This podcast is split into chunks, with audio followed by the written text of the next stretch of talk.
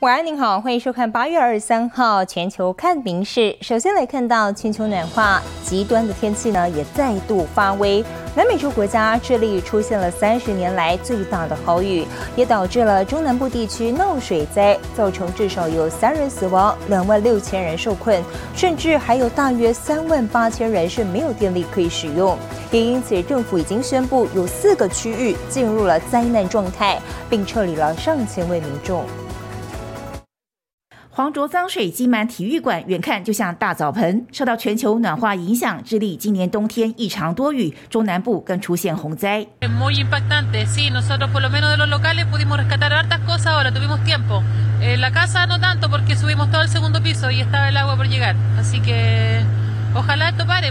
城镇街道泡在水里低矮房屋几乎灭顶居民乘坐小艇自力救济救一个算一个。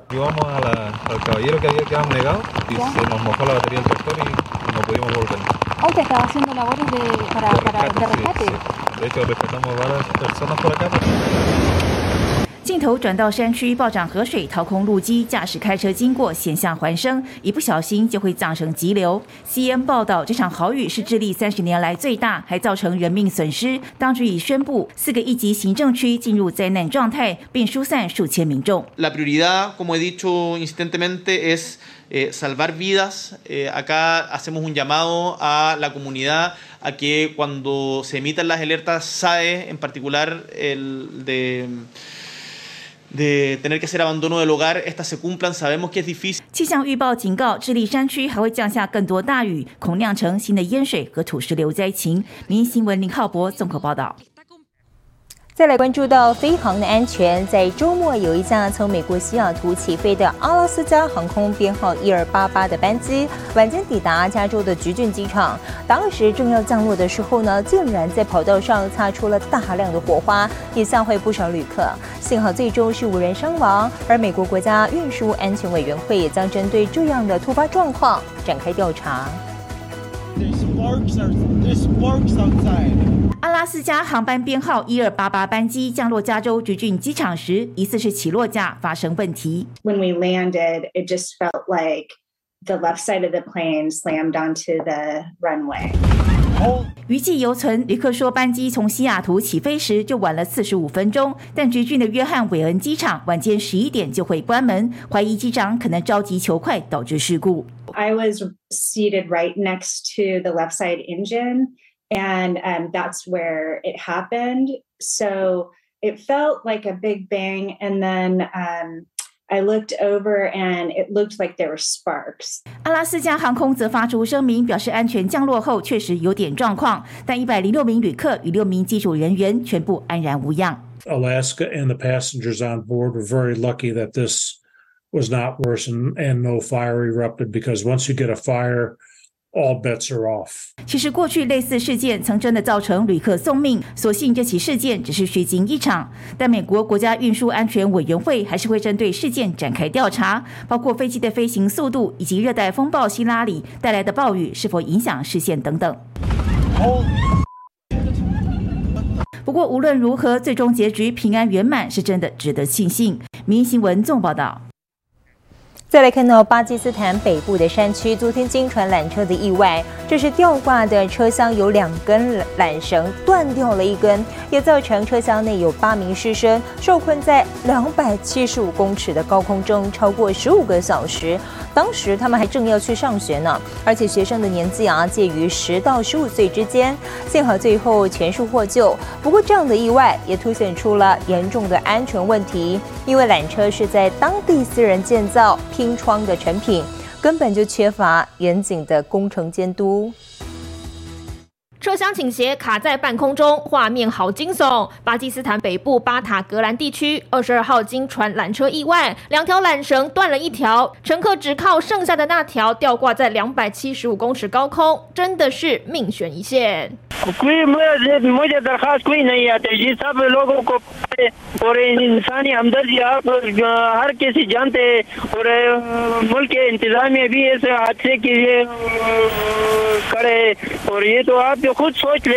意外发生在上午七点左右，总共八名师生一如往常搭乘缆车横越山谷要去上学，突然缆绳就断了。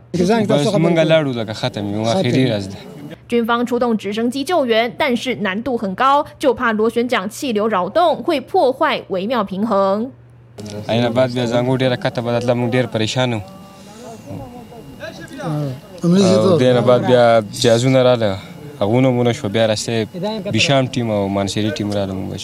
经过五个小时努力，直升机终于救出第一位孩童。之后，当局改变策略，用高空滑索救人，一直到入夜后，终于把人全数救出。当地人说，这天简直就像世界末日，因为这地区几乎每户人家的孩子都是靠缆车上下学，大家都好紧张。还好，历经十五个小时的惊魂，孩子都平安回家。明日新闻里面综合报道。另外，来关心到中国的房地产业者陆续传出各种危机，现在不止住宅的烂尾楼暴增，甚至连中国当地的写字楼，也就是办公大楼，空置率也跟着飙升。根据房产商的数据啊，今年第二季北京办公楼的空置率为百分之十八点三，而这数字也创下了十多年来的新高。专家指出，这恐怕是中国楼市的下一颗地雷哦。北京办公室空无一人，而且不止一栋。现在北京核心地段的写字楼，也就是办公大楼，许多都空置。房产商数据显示，今年第二季北京办公楼空置率为百分之十八点三，创下近十三年来新高。几年前我在那一家公司的金融公司工作，我们那个找写字楼找了半年都没有找到合适的。现在呢，就是一个情况倒过来了，写字楼大量空置，说明民营企业包括这些高端这些企业发展都不太好。不止北京，今年上半年上海、广州以及深圳的办公楼空置率分别为百分之十八点六、百分之十八以及百分之二十四点五。专家表示，主因还是外界对中国经济不看好，外资撤离以及疫情期间铁腕清零也都重创房市。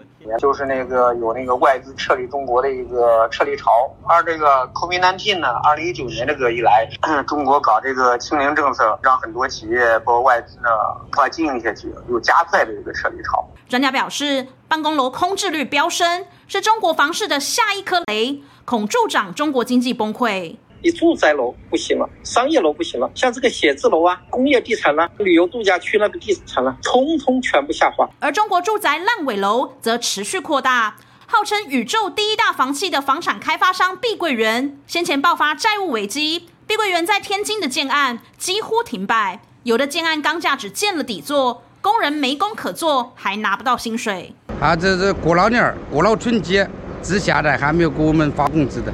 到目前为止，甲方乙方都不管，经过多次上访不管。日本同业者野村银行预估，碧桂园待完工的户数高达近一百万户，但至今仍没有公开表示有任何一项建案停工。到了第七月份的时候，包括八月份，这个市场整体来说，我们呃大部分的城市还是比较低迷的。专家担忧，中国房地产一旦泡沫化，就会带动中国经济往下沉。接下来危机恐一一浮现。民事新闻林玉贤综合报道。另外来看到，中国国家主席习近平目前他正在南非的约翰尼斯堡出席第十五届金砖五国的领袖峰会。不过他在周二会见南非的总统拉马福沙之后呢，却神秘失踪缺席后续的工商论坛，改成由中国的商务部长来代替他宣读发言。直到后来的领袖晚宴，他才又再度露脸。不过至于这中间无故缺席的时间，中国官方是毫无解释，也相当不寻常，引发各种揣测。中国国家主席习近平现身红毯，金砖峰会的东道主南非总统热情接他出席领袖晚宴。不过就在晚宴前的工商论坛，习近平却神秘失踪，由中国商务部长代打上阵，宣读习近平的讲稿。但是有的国家。不甘心失去其霸权地位，对新兴市场国家和发展中国家肆意围堵打压。中国外交部发言人华春莹推文虽然写到习近平在论坛发表谈话，但没有说是谁读稿，还附上看不出人物的远景照片。其实从周一晚间习近平飞抵南非，似乎就有玄机。中国官媒的报道，前一个画面习近平还在挥手，下一个画面就来到地上，似乎刻意跳过下楼梯的那一段。但其他领导人下机就照常播出。也有人指出，南非总统帮习近平戴勋章时，他不仅没精打采，眼睛还眨个不停。中方愿进口更多南非优质产品，继续鼓励中国企业。赴南非投资兴业。有专家认为，习近平无故缺席的时间，与中国核潜艇在台湾海峡失事的传闻不谋而合。到底是健康亮红灯，还是国内出大事，引发揣测。习近平突然的缺席，我们可能认为他有两种因素造成：一种是就可能是他的这个健康出现了临时性的突发性的问题；那么另外一种就是有可能在他的国内可能出现了某种。就是紧急的重大的这种事态，必须得要他去集中精力去进行处理。其实这一次金砖峰会重点是在扩大成员国和去美元化。中国想拉拢金砖五国和 G7 七大工业国对抗，但能不能整合，目前还很分歧。Não, eu acho que a gente não quer ser contraponto ao G7, a gente não quer ser contraponto ao G20, a gente não quer ser contraponto aos Estados Unidos, a gente quer se organizar, a gente quer criar uma coisa que nunca teve, uma coisa que nunca existiu, o Sul. 中国急于拉拢的巴西和印度态度也十分保守。白宫国安顾问苏利文也直言，还差得远。This is a very diverse collection of countries with um, differences of view on critical issues. 巴西总统虽然表达无意和美国对抗，但在工商论坛上大力支持金砖国发展共同货币。俄罗斯总统普京则是用视讯方式现身，因为他遭国际刑事法院通缉，出席恐让南非难做人。民事新闻综合报道：日本最近的天气相当炎热，今天下午北陆地区的高温哦更是飙到了三十九度。另外，北海道的札幌市也出现了三十六点三度的高温，创下了当地观测的史上新高。昨天，日本的气象厅也公布啊，未来三个月的气温预测几乎都比往年还要更高。那这酷热的天气呢，也让农作物大受影响。尤其接下来秋天的赏枫红叶季节，也有可能会受到冲击哦。夏日炎炎，来点冰品降温，暑气全消，相关店家人潮络绎不绝。もうアイスキャンディー屋さんとしてはくたくたです。受到高压笼罩影响，日本各地都是 热到发红发紫。截至二十号为止的一周，全国就有七千三百六十人中暑送医，是去年同期的二点二倍之多。连往常凉爽的北海道都出现三十六度以上高温，甚至有将近二十间学校在二十三号因为高温停课。气象厅在二十二号公布未来九到十一月的气温预测，几乎都比往年平均要高。除了农作物会因此被晒伤，即将来临的红叶观光季也大受影响。色付けいいとお客さんも増えますよね。今年本当に暑いんで、ちょっとこのままで紅葉が綺麗になるかどうかちょっと心配はありますね。深浅不一的红叶配上常绿植物，让河川和山道两侧五彩缤纷。每年秋天，立木县日光市的赏枫圣地都会吸引大批游客。红叶要红得漂亮，需要依赖季节转换时的巨大温差。如今却连秋天也热到像夏天，满山火红的美景可能越来越罕见。すでになんか葉っぱが黄ばんできてるっていう情報も入ってますし、 色づきによってお客様敏感にこう。啊，あの反応されると思いますんで。随着气温节节升高，许多熟悉的景象都将逐渐消失。民新闻综合报道。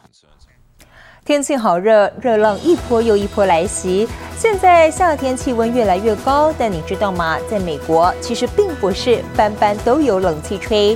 可是没有冷气的教室，难免会影响到课堂学习的品质。在 Ohio，甚至有学区呢，因为高温难耐，不得不宣布停课。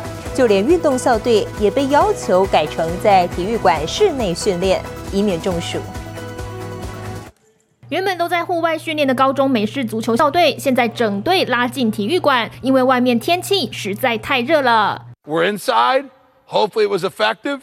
Hopefully, it was beneficial. 教练说，这是俄亥俄州针对高中运动的指导方针，强制队伍训练要改在室内。We have to obviously look look out for the player's safety. I mean, that's basically what we're responsible for. 不止体育活动，连其他课堂都受到高温影响。有的学区不得不宣布五到十二年级学生停课，因为教室里没有装冷气。 How are you doing?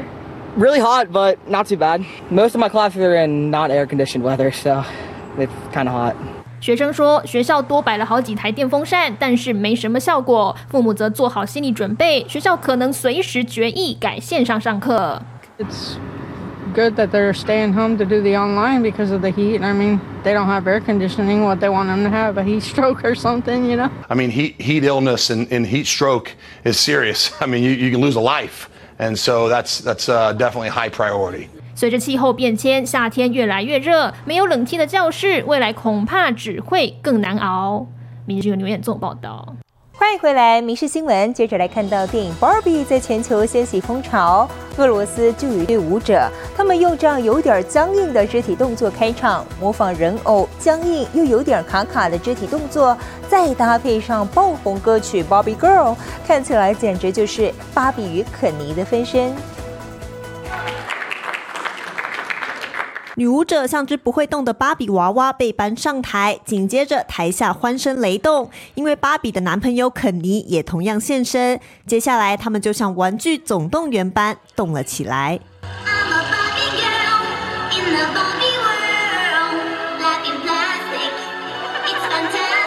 用明显僵硬又卡卡的肢体来凸显芭比娃娃的角色，成功炒热气氛。不过，身为舞者，他们的舞技当然没话说。There's a place you can go where your heart is free. 俄罗斯出生的亚历山大和维洛尼卡是专业的社交舞者。二零一五年表演的芭比舞蔚为风潮，最近正逢电影《芭比》上映，也让这段表演再次翻红。而故事情节中，芭比跟肯尼是情侣，这对舞者同样共结连理。Dancing together every day made us very close to each other. Our love and passion to each other and to dance helped us to become top world and top American professional ballroom couple. 他们在莫斯科的一场比赛结识，开始搭档后不久便成为情侣，进而步入礼堂，也一起搬到美国追求更高的舞蹈境界。